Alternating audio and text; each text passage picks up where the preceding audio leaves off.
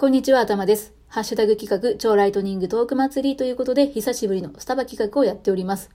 本日ご紹介するのは、北海道のスターバックスコーヒー、釧路鶴見橋店です。2017年に釧路市にオープンした2階建てドライブスルー併設店舗です。